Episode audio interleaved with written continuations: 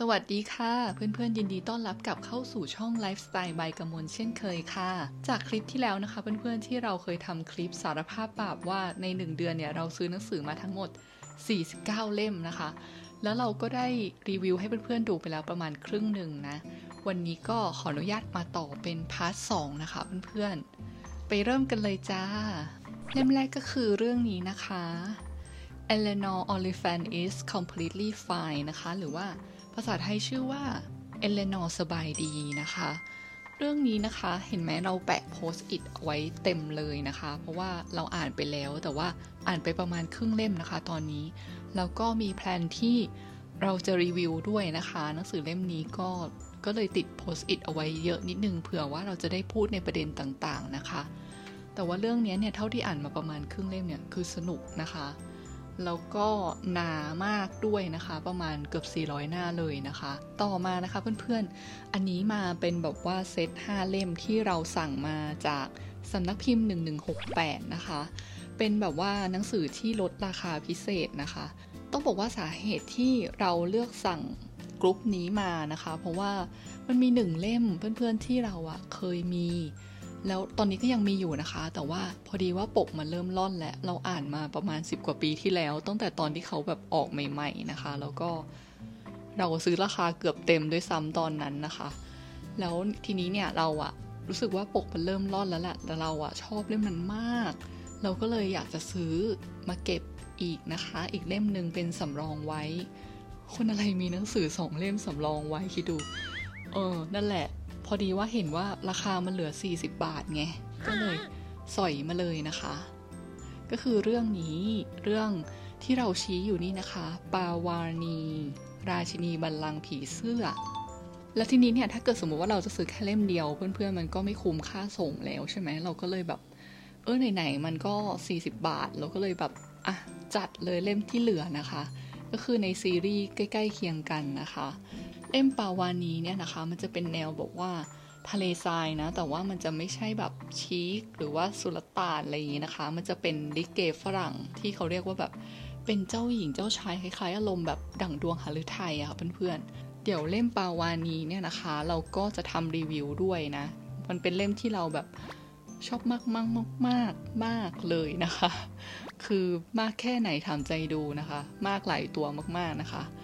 ก็เดี๋ยวจะทำรีวิวแยกด้วย แต่ว่ายังไม่ใช่เร็วๆนี้นะคะ เพราะว่าตอนนี้มี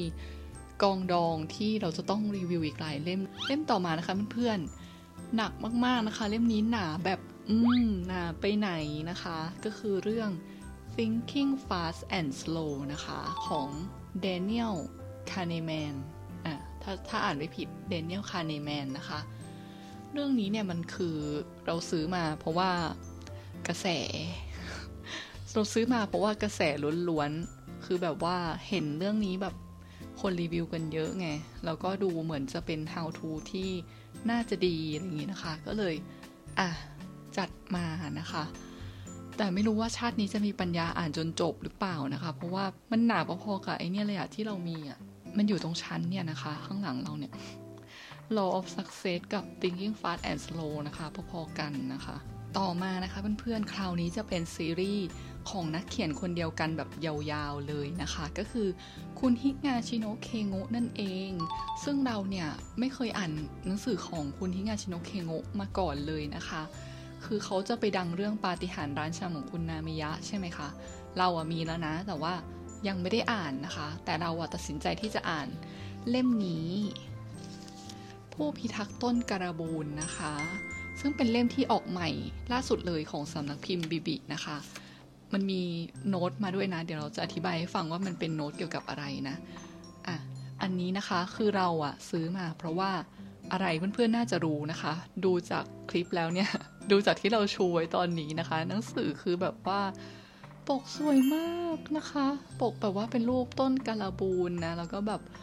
คือเราอะชอบปกของสำนักพิมพ์บีบีแทบจะทุกเล่มเลยนะคะ ที่เขาออกมาเนี่ย คือมันแบบดึงสตังเรามากทีเดียวนะคะ เล่มนี้เราอ่านจบแล้วด้วยนะคะ พอดีว่าจะเห็นนี่ใช่ไหมคะ เป็นโพสต์อิทอะไรเงี้ยที่เราแปะเอาไว้อีกแล้วนะ ก็เดี๋ยวเราจะทำรีวิวนั่นแหละ แล้วก็เนี่ยโพสต์อิทที่แปะไว้ข้างหน้าแบบนี้นะคะ เพราะว่าเราไปร่วมงาน KU จะอ่านหนังสือไงจากคราวที่แล้วแล้วทีนี้ว่าแอดมินเขาให้เราเขียนว่าสิ้นปีนี้จะทำภารกิจอะไรเกี่ยวกับหนังสือให้สำเร็จลุล่วง เราก็เลยเนี่ยเปรี้ยวจัดนะคะ เราก็เลยตั้งภารกิจให้ตัวเองว่าเราจะอ่านแฮร์รี่พอตเตอร์ทั้งสิ้น 7 ภาครวมกันรวดเดียว ให้จบแบบว่าช่วงสิ้นปีนี้นะคะ ซึ่งมันเป็นแบบภารกิจที่ตั้งมาทำไม ตั้งมาทำร้ายตัวเองทำไมนะคะ ก็ทุกคนก็รอดูนะคะ ว่าเราจะทำได้ไหมเราอาจจะไม่แน่อาจจะมาทำเป็น vlog หรือไม่ก็อาจจะมาพูด ให้ฟังสักคลิปหนึ่งนะคะ ว่าเราอ่านแฮร์รี่พอตเตอร์แบบรวดเดียวแล้วมันรู้สึกยังไงบ้างอะไรเงี้ยนะคะ ถ้าเราทำสำเร็จนะคะ ส่วนใครที่สนใจเล็งๆ อยู่ว่าจะซื้อผู้พิทักษ์ต้นการบูนดีไหมกดติดตามช่องเราเอาไว้นะ ก็รอดูได้เลยนะคะ เพราะว่าเดี๋ยวเราจะทำรีวิวอันนี้แน่นอนนะคะอะต่อกันเลยนะคะเพื่อนๆก็คือ คล้ายๆเดิมเลยสำนักพิมพ์บิบพูดชื่อไม่ได้ สำนักพิมพ์บีบลินะคะ ก็คือเป็นเซตเดียวกันกับต้นกระบูนเมื่อกี้เลย ปกสีม่วง ชื่อว่า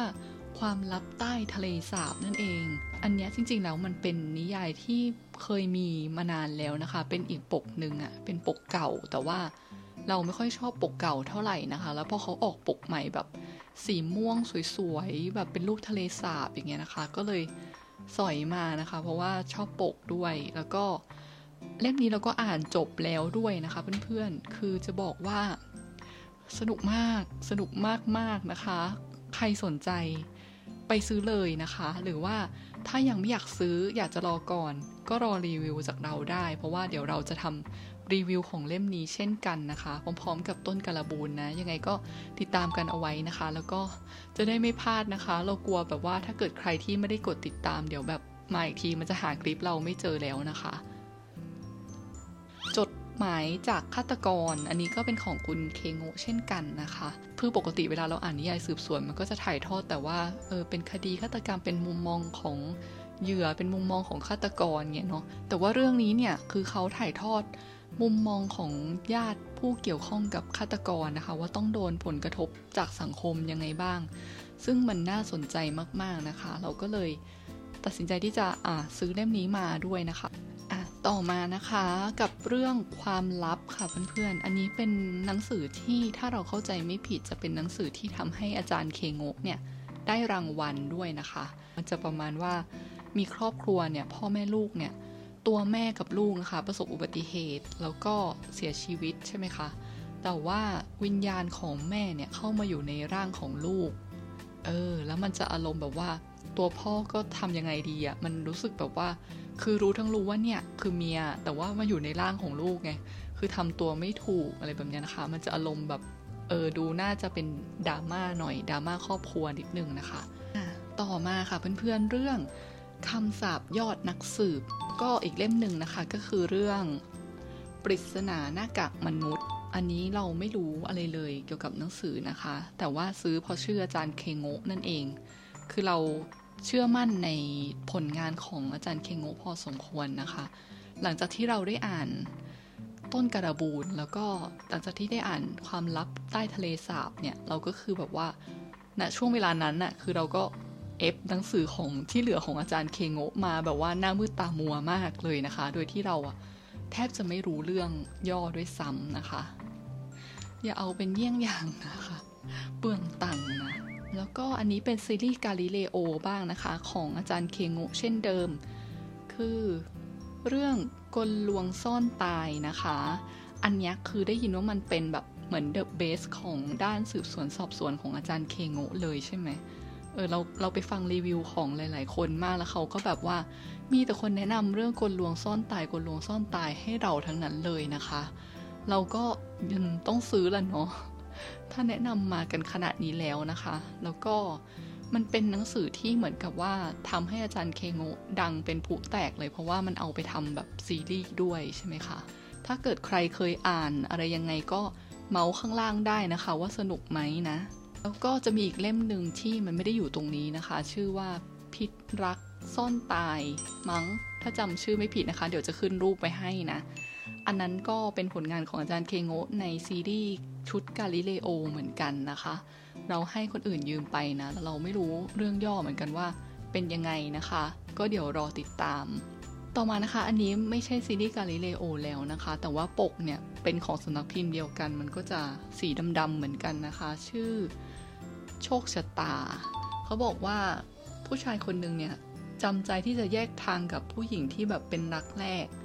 ฝ่าฟันช่วงเวลาวัยรุ่นที่ต้องต่อสู้ดิ้นรนจนได้เป็น ผู้พิทักษ์สันติราษฎร์นะคะพอผ่านไป 10 ปีเนี่ยเขาได้เจอกับชายผู้เคยเป็นคู่แข่งในสมัยเรียน แล้วชายคนนี้ก็เป็นสามีของผู้หญิงคนที่เขาชอบ ทั้งสองเนี่ยจะต้องเผชิญหน้ากันอีกครั้งในฐานะตำรวจกับผู้ต้องสงสัย ในการต่อสู้อันร้าวรานใจ ซึ่งมีโชคชะตาเป็นผู้กำหนดเอ มีผู้ต้องสงสัยหรือว่ามันจะเป็นฆาตกรรมนะอันนี้ไม่แน่ใจเดี๋ยวเราอ่านก่อนนะคะ แล้วก็อีกเล่มหนึ่งที่ ของอาจารย์เคงุที่เราไปสอยมา เพราะว่าปก เพราะว่าปกอีกแล้วก็คือเรื่องดื่มให้แก่ดวงตาของเธอค่ะ เพราะว่ามันมีน้องแงวน้องแงวอยู่ที่หน้าปกนะคะ น้องแงวตัวสีส้มด้วยนะ เราซึ่งเป็นทาสหมาทาสแมวนะคะ ก็เลยเอฟอย่างไม่ต้องรีรดก็อันนี้มันจะเป็นรวมเรื่องสั้นนะคะ ไม่ใช่นิยายเรื่องยาวนะ เป็นรวมเรื่องสั้นหลาย ๆ เรื่องแล้วก็ จะมีหนึ่งในเรื่องนั้นในหนึ่งในเรื่องสั้นนะคะ ที่ชื่อว่าดื่มให้แก่ดวงตาของเธอ มีคนเคยยืมเรื่องนี้จากเราไปอ่านแล้ว แล้วเขาก็บอกว่า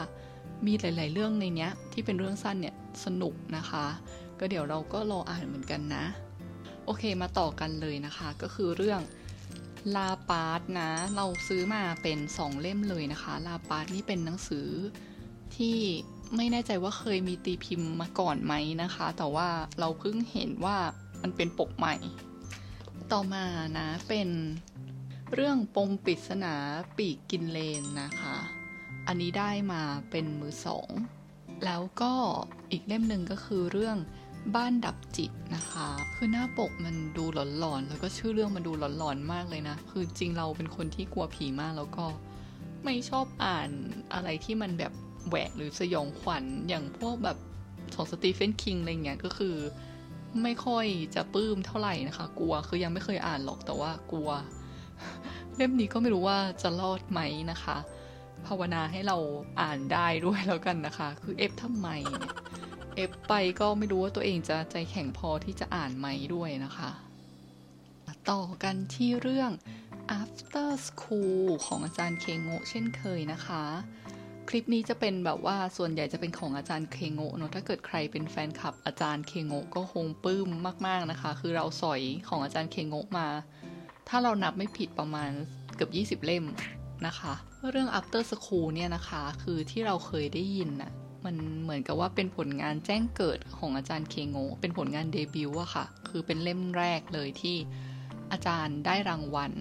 มานะคะ แล้วก็มีหลาย ๆ คนที่ชื่นชม ผลงานเรื่องนี้มาก ๆ ของอาจารย์เคงโงนะคะ เราก็เลยอยากจะรู้ว่า เอ๊ะ มันเป็นยังไงนะผลงานเรื่องแรกของแก ที่แบบว่าได้รางวัลด้วยนะคะ ก็เลยเอฟมา ต่อมานะคะก็จะเป็นของสำนักพิมพ์ไดฟุกุของอาจารย์เคงโงเป็นซีรีส์ชื่อว่าคางะเคียวอิจิโร่อ่า โอเค มันเป็นเราได้มาสี่เล่มนะคะ มันจะมีเรื่องนิ้วสีแดง เจตนาร้าย ใครฆ่าเธอแล้วก็ตายวันแต่ง แต่ละเรื่องดูปกดิเรากลัวนะเนี่ย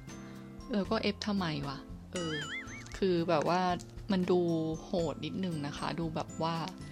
ฆาตกรรมดูไม่รู้จะน่ากลัวแหวะอะไรอย่างงี้ไหมนะผมก็หวังว่าจะไม่แหวะนะคะ เห็นเขาว่าซีรีส์นี้สนุกพอๆกับซีรีส์กาลิเลโอนะ ก็ถ้าเกิดใครเคยอ่านซีรีส์นี้เนี่ย คอมเมนต์คุยกันได้นะคะ ว่ามันแบบมันแหวะไหมหรือว่ามันน่ากลัวไหมอะไรอย่างนี้นะคะ โอเคจบแล้วนะคะเพื่อนๆดีใจจัง เป็นคลิปที่แบบว่าไม่น่าเชื่อเลยนะคะว่าเราอะจะเอฟหนังสือมาเดือนเดียวได้แบบเกือบ 50 เล่มขนาดนี้นะคะ คือโหดร้ายจริง ๆ นะเออคงจะไม่ทำแบบนี้อีกแล้วนะคะ เพื่อนๆ ก็เป็นกำลังใจให้เราด้วยนะคะในการ อ่านหนังสือทั้งหมดที่เรารีวิวมาเนี่ยให้จบนะ หวังว่านะคะ ก็สำหรับคลิปนี้ใครดูมาจนถึงตอนนี้ก็ขอบคุณเพื่อนๆมากนะคะ และยังไงเราก็ฝากเพื่อนๆ กดไลค์นะ กดแชร์ หรือว่ากดติดตามกันเอาไว้ก็จะดีมากๆนะคะ เพราะว่าจะได้ไม่พลาดคลิปที่เราจะรีวิวหนังสืออีกนะคะ โอเคสำหรับวันนี้ บ๊ายบาย